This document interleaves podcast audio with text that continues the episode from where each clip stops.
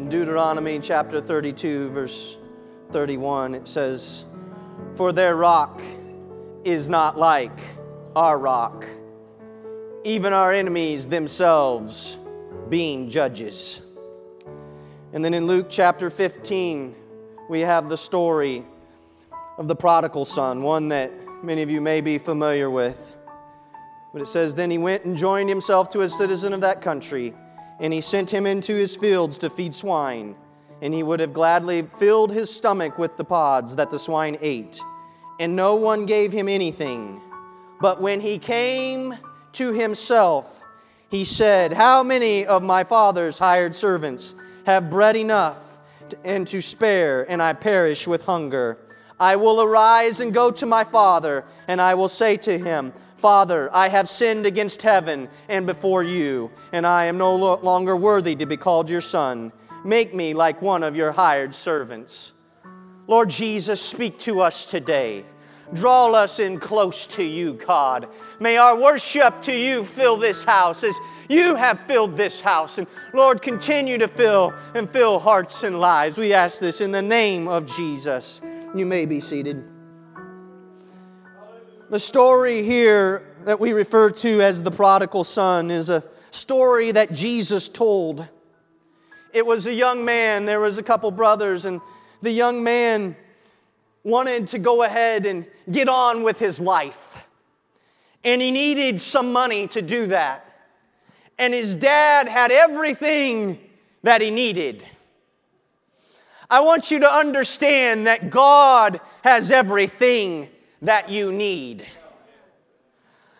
But the young man that we refer to as the prodigal son got some things twisted around and, and began to view life and rearrange priorities. And, and if I could say, he began to make some other gods in his life.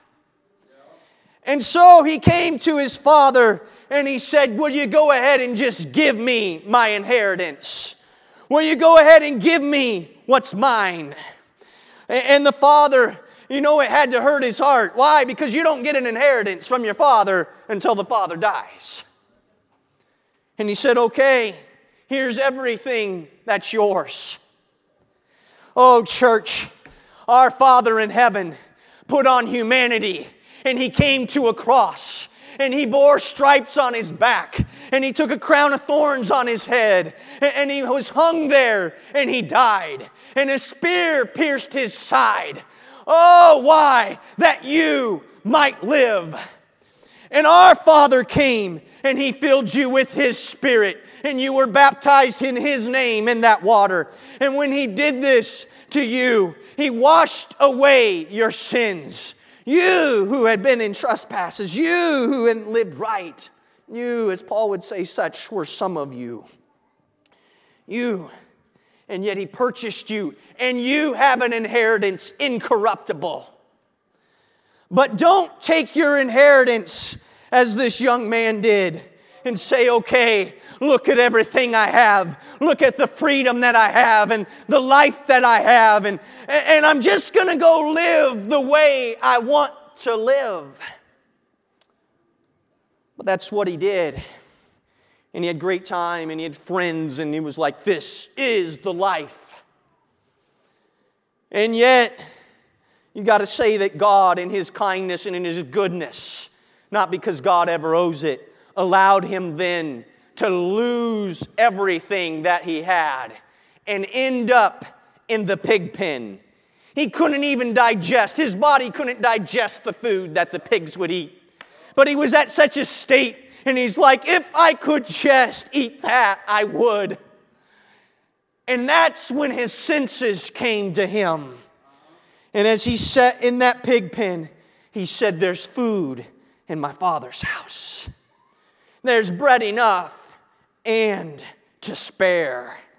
Look where I'm at. But I remember that the Father has everything that I need. Everything that I need. This story echoes to me of Deuteronomy chapter 32. Moses has led the children of Israel through the wilderness for 40 years. For 40 years he's been with them, and their shoes didn't wear out, and bread fell from heaven. In those 40 years, Moses had the, the sorrow of when they were going to enter into the promised land, and then the children of Israel sinned and, and they doubted God, and they said, Can God really do this for me? Can, can, he, can he take care of these giants? And they were filled with doubt, and as a result, they wandered for 40 years. Moses was with these people when God gave him the word from heaven. And, that word came down, and, and while God was giving him the word, they decided to go ahead and make those calves, the first calves. And they built these calves and they began to worship. And they, when you get involved in sin, you lose your mind. The children of Israel got out there and they began to worship a God who could do nothing for them. And they danced like crazy and they, they, they, they, they stripped themselves of their clothes and they were like people that you would not recognize. That, church, is what sin will do to you. Uh, I don't know, I, I, know many people out there that you knew them and they were great people and they, they're smart and sharp people, but they get so fixated in their predicament, in their trouble, and they get down into the depths of sin. And you meet them and you're talking to them, and suddenly it's like all their intelligence is gone. They, they, they, you're like, what, what happened to them? And, and, and sin begins to destroy their life. But when you see them come to Jesus, sometimes their minds, their brains just a little bit burned by some drugs. And, and, and sometimes you're like, there's some things that, that God sometimes comes in and He completely wipes it out, and sometimes, sometimes there's some leftovers, right? But one thing I have seen always is that when they get into the presence of God, he begins to bring life into them, life in this world. He, he begins to feed them, to clothe them, to, to bring sanity back. And people go, What happened to them? That's because nobody else can do it like our God can. Oh, hallelujah. Can we give him a hand clap?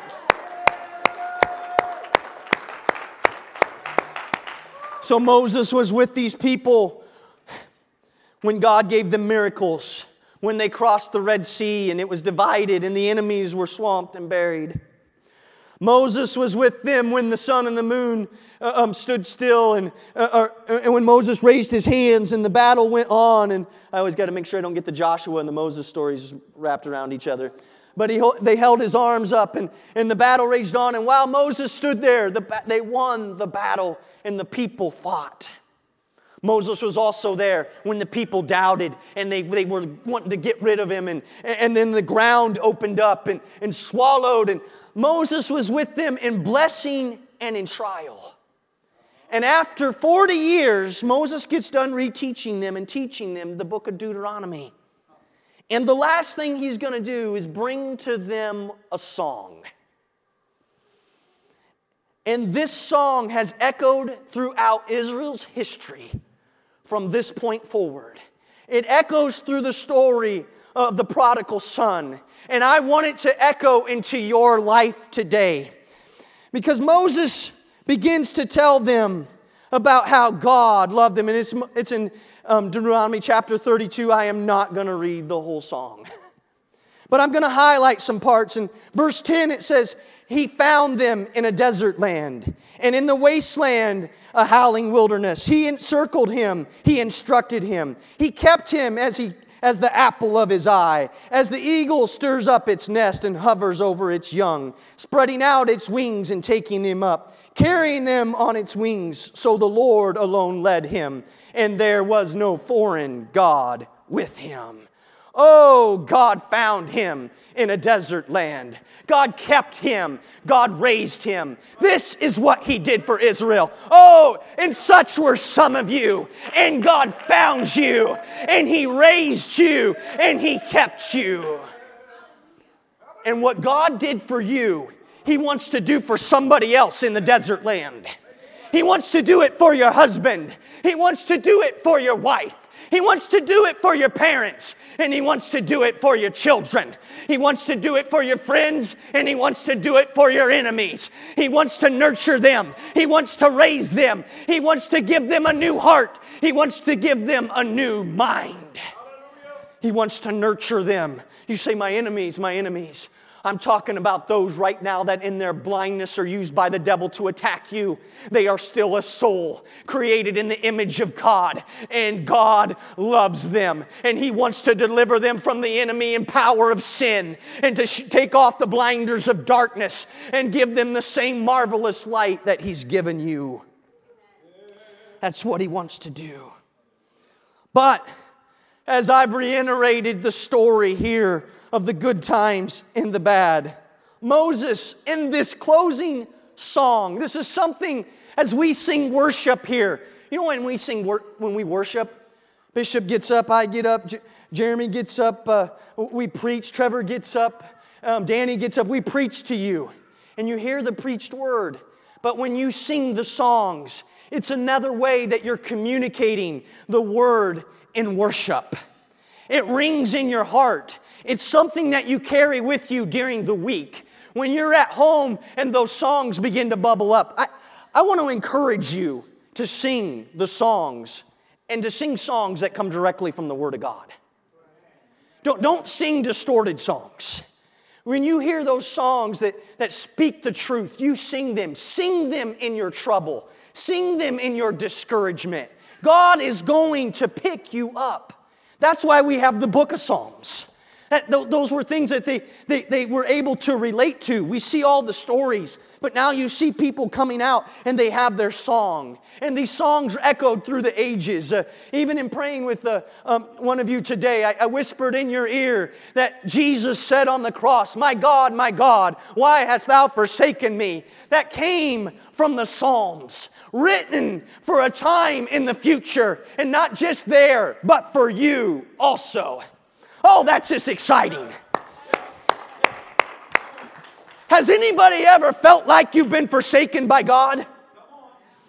You know, you can tell him that because God, in his humanity, said that. And if he felt down, and extremely down in that case, you feel down, go ahead and tell him. Go ahead and say, This is where I'm at, God.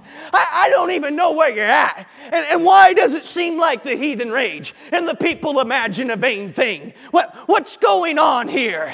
Oh, but then you can begin to end the story. My help cometh from the Lord. Oh, I look to the hills from where my help comes. Hallelujah! Hallelujah.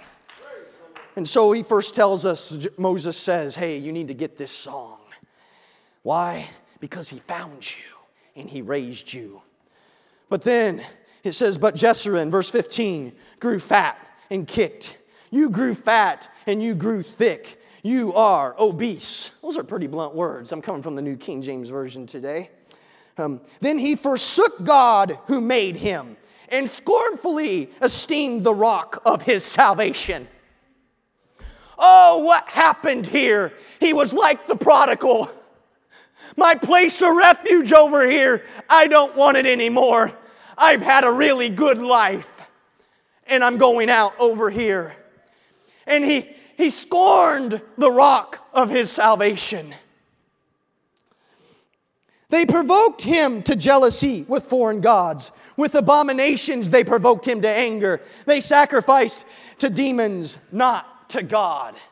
Can you imagine singing that song in church today? Brother Trevor? I'm really glad actually you didn't lead us in this song. But what is Moses saying? When you sing your song, God saved you. Oh, but Israel, when you sing your song, you also left him. You were people saved by God. And, and, Bishop, as you said earlier, it wasn't just maybe you. He's talking to people who, who were born in the wilderness but it was your ancestors. It's the continuing story. You know, we were great, but we were also bad. We, we did well, but we also did wickedly. And you know what? God is a jealous God. God, you're, you're his people, and you're the sheep of his pasture. And there is no way that He in infinity is going to continue to bless you and pour Himself out and say, Oh, just have everything. Uh, uh, uh, when you're doing wickedly against Him, when you're sinning and living for false idols. In fact, if God allows you to live happy and free in the world, you better be shaken. Oh God, don't let me live in delusion. Why? Because revelation and delusion come from the same place. So you better say, God, when I end up in the pig pen, let my mind come back to me. Oh God, take me to the pig pen if I stray from you. God, don't let me live happy and free in the world. God, shake my senses. Verse 28 says, For they are a nation void of counsel, nor is there any understanding in them. Oh, that they were wise and they understood this. Oh, they would consider their latter end. Mm. You guys know that scripture one puts a thousand to flight and two puts 10,000? Now, I've always thought of that just in the encouraging way. You're going to go get them, you're going to win the battle, and you are. But you know what it says right here? It says, How could one chase a thousand and two put 10,000 to flight unless their rock had sold them? How could you be defeated by the enemy and be knocked down and drug out and, and unless your rock had sold you? Unless the God of your salvation had said, Fine, then, you go and live that life. You know what? My blessings are off you. I'm letting the enemy come in. He's going to destroy you. Because when you're living for God, you will put a thousand to flight, two will put 10,000 to flight. Oh, I got some encouragement out of that right there. My expectation changed just a little bit. Instead of me thinking, you know what, God, we're with you. We're, you know, we're getting prayer. Right? It's like the football team on the football field right before. They jump up and down in the in, in the Huskers, they played Michigan State this last weekend and they put out their promo video and they're like, We're taking you to the woodshed and all that. You know, we almost won that game. When I looked, yeah, I know it wasn't almost. Um, but when I looked out there on the field, I was like, this doesn't look like a woodshed moment. This looks like you tried to intimidate an enemy. You try, I know the Huskers, it's football, okay? It's not enemies. But but it looks like you tried to intimidate your opponent, and suddenly your opponent can play too. Oh, hear me, the enemy, he likes to shake you and he likes to put you to fear. And then sometimes you get into church here and you're like, I, I think, I think, Bishop, I think we could win the battle. No, no, no, I'm gonna speak in faith. We are gonna win the battle. Are we gonna win the battle? No, we're gonna win it. And we pray. And your prayer now becomes more of the pre football game jump up and down, psych myself up for the week. Oh, hear me. You don't need to psych yourself up.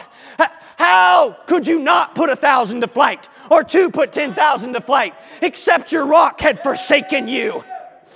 Because when you're with the rock, you can't be defeated. Hear me. When you're with the rock, you can't be defeated. So you ask me then, well, what about my struggle and trial if I'm living for God? You know what? James brought this out, and he was talking to them because they were like, hey, why? We're being chased about, we're being persecuted. We don't, it's on every hand. We must not be living for God. And he told them, hey, you're right where you need to be. You know what you become like? You become like the three Hebrew children in the fiery furnace. And when you're in that fiery furnace and, and you're taking a stand for God and you're saying, I'm being persecuted, has God left me? Or are you right where God wants you to be so He can display His glory both in your life and to others? So I want to urge you today when you're living for God and trouble comes, trust Him because no trouble that comes into your life has overpowered God. The cross never overpowered Jesus, He willingly gave Himself. He battled it out in the garden, and that's what you need to do at the altar. Is not my will, Lord, but your will be done. Not my will, Lord, but your will. And then in your problems and circumstances, you need to worship Him, saying, God, I'm going to worship you no matter what, no matter the problem or the situation. I'm going to give you glory over my problem. That's why the three Hebrew children stood there. they would not bow. They wouldn't bow. And what were they saying in that moment? They, they said, Hey, our God is able. But if not, our God is able. Oh, what's that like a um, kick in the teeth to the devil? Here, you know what? I don't know how my situation is going to turn out. God hasn't told me. But my God is able to do anything. And if He decides not to, I still won't bow. That's what Job did. Job what questioned everything on every side. He wondered what's going on here, but he would not curse God. He, no matter what, he was a testimony that even when I don't understand it, one day I'm going to see him. Oh, I, I, don't get it, but I've made a commitment to God.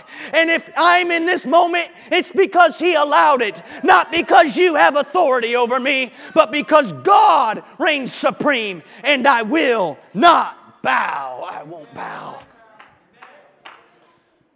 So why couldn't they put a thousand to flight or two put ten thousand? It was because they had God had forsaken them because they had forsaken God. Oh, but now I want you to get this part. It's the verse. It's the verse we had started out. We end here in verse 30, and I want to move to verse 31 because you have a choice to make. God just gave a description of the people of Israel that wasn't very pretty.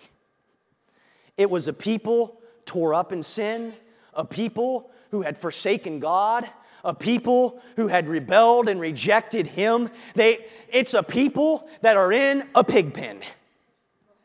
So, what are you gonna say in the pig pen? What is gonna be your view of God?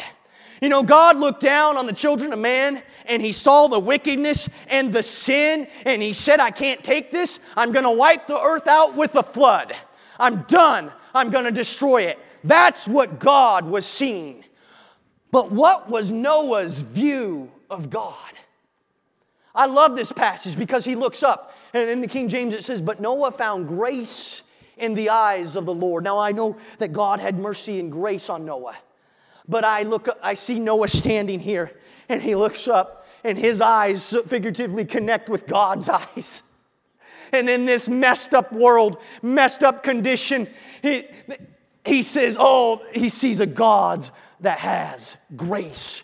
Oh, Noah found grace in the eyes of the Lord. So I want to know what is your view of God when you understand your condition? I want to take that one step further. Because when God forgave you of your sins and you were baptized in His name, your past was buried. When He filled you with His Spirit, all of those things you did were no more. Next, when you have come, not just at this place, this, but in your home, at your bedside, in your car, and you've cried out to God and you've repented, you've been sorry. After He's filled you with His Spirit, years down the line, you said, God, I am so sorry. I want to change. All of those things were taken care of as well. If you confess your sins, He is faithful and just to con- uh, forgive us our sins and to cleanse us from all unrighteousness. Your sins are buried. So if God doesn't see them, oh, but Sister Melissa, I'll just pick on you for a moment. The enemy comes over and he's like, look at you. And you may not recognize it's the enemy, but he's, he's picking at your mind. And he's telling you stuff and he's whispering in your ear. And, you get this onslaught. And all you begin to see is how worthless you are. And I'm not saying you're worthless, but, but can anybody relate to this? Has anybody begin to hear those voices and begin to repeat them in your mind? Oh, look at me. I'm nothing. Look, look what I did against God. I'm worthless. Uh, uh, you know, I, I have no right. I have no, of course, I have no right. But He loves me and believes in me. And those things begin to bombard your mind, and you see how horrible you are or how horrible you were. What is your response going to be? Is it going to be to say, Man, look at us, we're a mess? What is it going to be? Or is it going to be the verse that the children of Israel have right here, verse, verse 31. Because we see these words that says, How could one chase a thousand and two put 10,000 to flight unless their God had sold them and the Lord had surrendered them? So, in their moment, at their lowest place, what do they say? For their rock is not like our rock. You know what happened in the pig pen? There was a child of Israel that said, Hold on, I'm beat down, I'm knocked out, I forsook God. But my rock is not like their rock. Oh, the way the world lives its life, oh, it doesn't compare to what God has for me. Oh, the joy unspeakable and full of glory. The provision, the restoration, the peace in the middle of the storm, the peace through the storm. Oh, our rock is not like their rock. Oh, when I got a hold of Jesus, nothing compares to him. The, the New International Version says, For their rock is not like our rock, and even our enemies concede. I, I want you to grasp this. You're the man in the pig pen, you're the prodigal son. Or maybe you're just there in your mind. The, the enemy's tried to take you back there. And you look around and you say, you know what? This world really can't save me. There's nothing. we, we, I've echoed through my, my sermons a lot.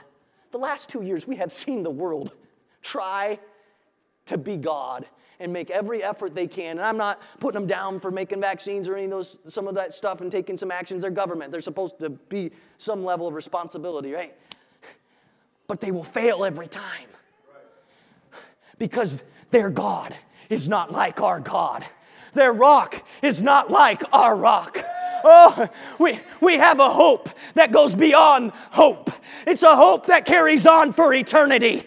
Oh, we have a sure foundation. And when your senses come to yourself and you say, wait a second, what am I doing here? Oh, there's better bread in my father's house. Oh, the rock there is greater than anything else out here. Why did I trade the world for it? And then that son said, You know what? I can't go ask and be restored to sonship. Why could I ever ask that? But I've got to get back and I'm just going to see if I could just be a servant. Why? He had something that rolled up inside of him and said, That is the place I should have always been. I should have been there because that rock is not like that rock. I, why did I ever go over here? Why did I ever forsake God? Why did I ever look down on the rock of my salvation? There's no rock like that rock. Hallelujah. Hallelujah. There's no rock like that rock. And something changes in the song because when the children of Israel now progress, in their circumstance, it is their response. And I want to ask you, what is your response today? Is your response going to be to declare the glory of God and to elevate Him above all other rocks? Because when you begin to elevate Him, He begins to step back into your situation and He turns to that enemy and He says, No more. No more. Get your hands off my children. They've come home. There's bread in the Father's house. There's a coat in the Father's house. There's a place at the table, and there's a ring in the Father's house. This is what the Father did for the prodigal. He put the ring on his finger, He put his coat on him, He gave him his authority, He set him at the table. Oh, He said, You're not going to be a servant, you're my son. Oh, and so when you begin to recognize, and I'm going to be bringing this to a close, musicians. But he says, For the Lord will judge his people and have compassion on his servants. Verse 36. When he sees that their power is gone, I, I read over this, their power is gone. and there is no one remaining bond or free. What, what is he saying? When God sees that you no longer elevate the gods of this world above him, when God sees that you've now come to your senses and you're making that walk back towards home, when he sees that, that your response is, There's no rock like our rock, what is he gonna do? The Lord will have compassion on his servants. Verse 39 says, Now see that I, even I, am He, and there is no God besides me. I kill. You know what, God, even me, when I left you and I was down and out. Yes. But He says, and I make alive. Oh, I love it. You know what God does? He, he puts the darkness before the light. He says, I kill and I make alive. Oh, I tear you down and I knock you out. I get a hold of your soul, sin, sin sick soul and I shake you and I say, Return to me. Oh, but when you turn to me, I make alive. I wound and I heal that nor is there any who can deliver from my hand. What I am God and I am God alone. And when you forsake me, I'm going to get into your life and try to bring you back. And when you come back, I'm going to heal you and I'm going to make you alive. Why? Well, I'm going to tell you, Jesus, because there's no rock like our rock. There's no God like our God. And so then he ends the song by calling to all nations to you and I. He says, Rejoice, O Gentiles, with his people, for he will avenge the blood of his servants and render vengeance to his adversaries. He will provide atonement for his land and his people. Can we give him a hand clap?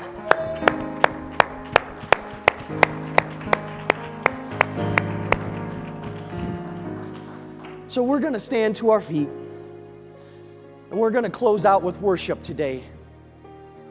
But I want to tell you what do I get from this song?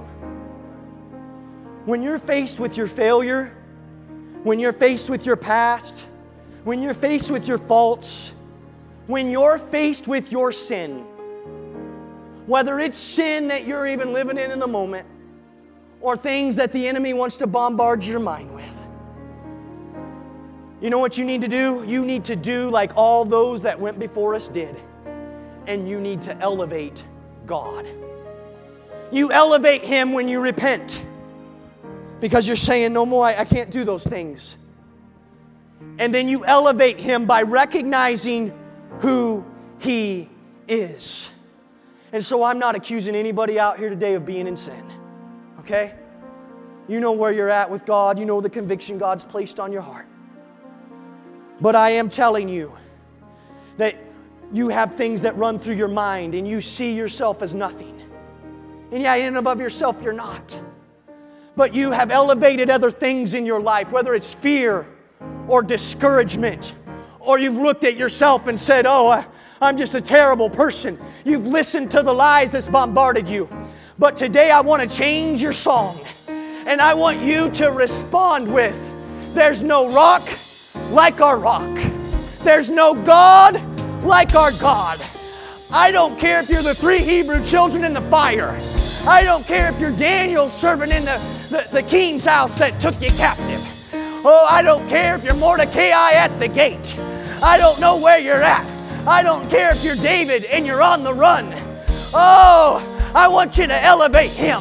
I want you to sing to him. I want us to give him glory because there's no rock like our rock.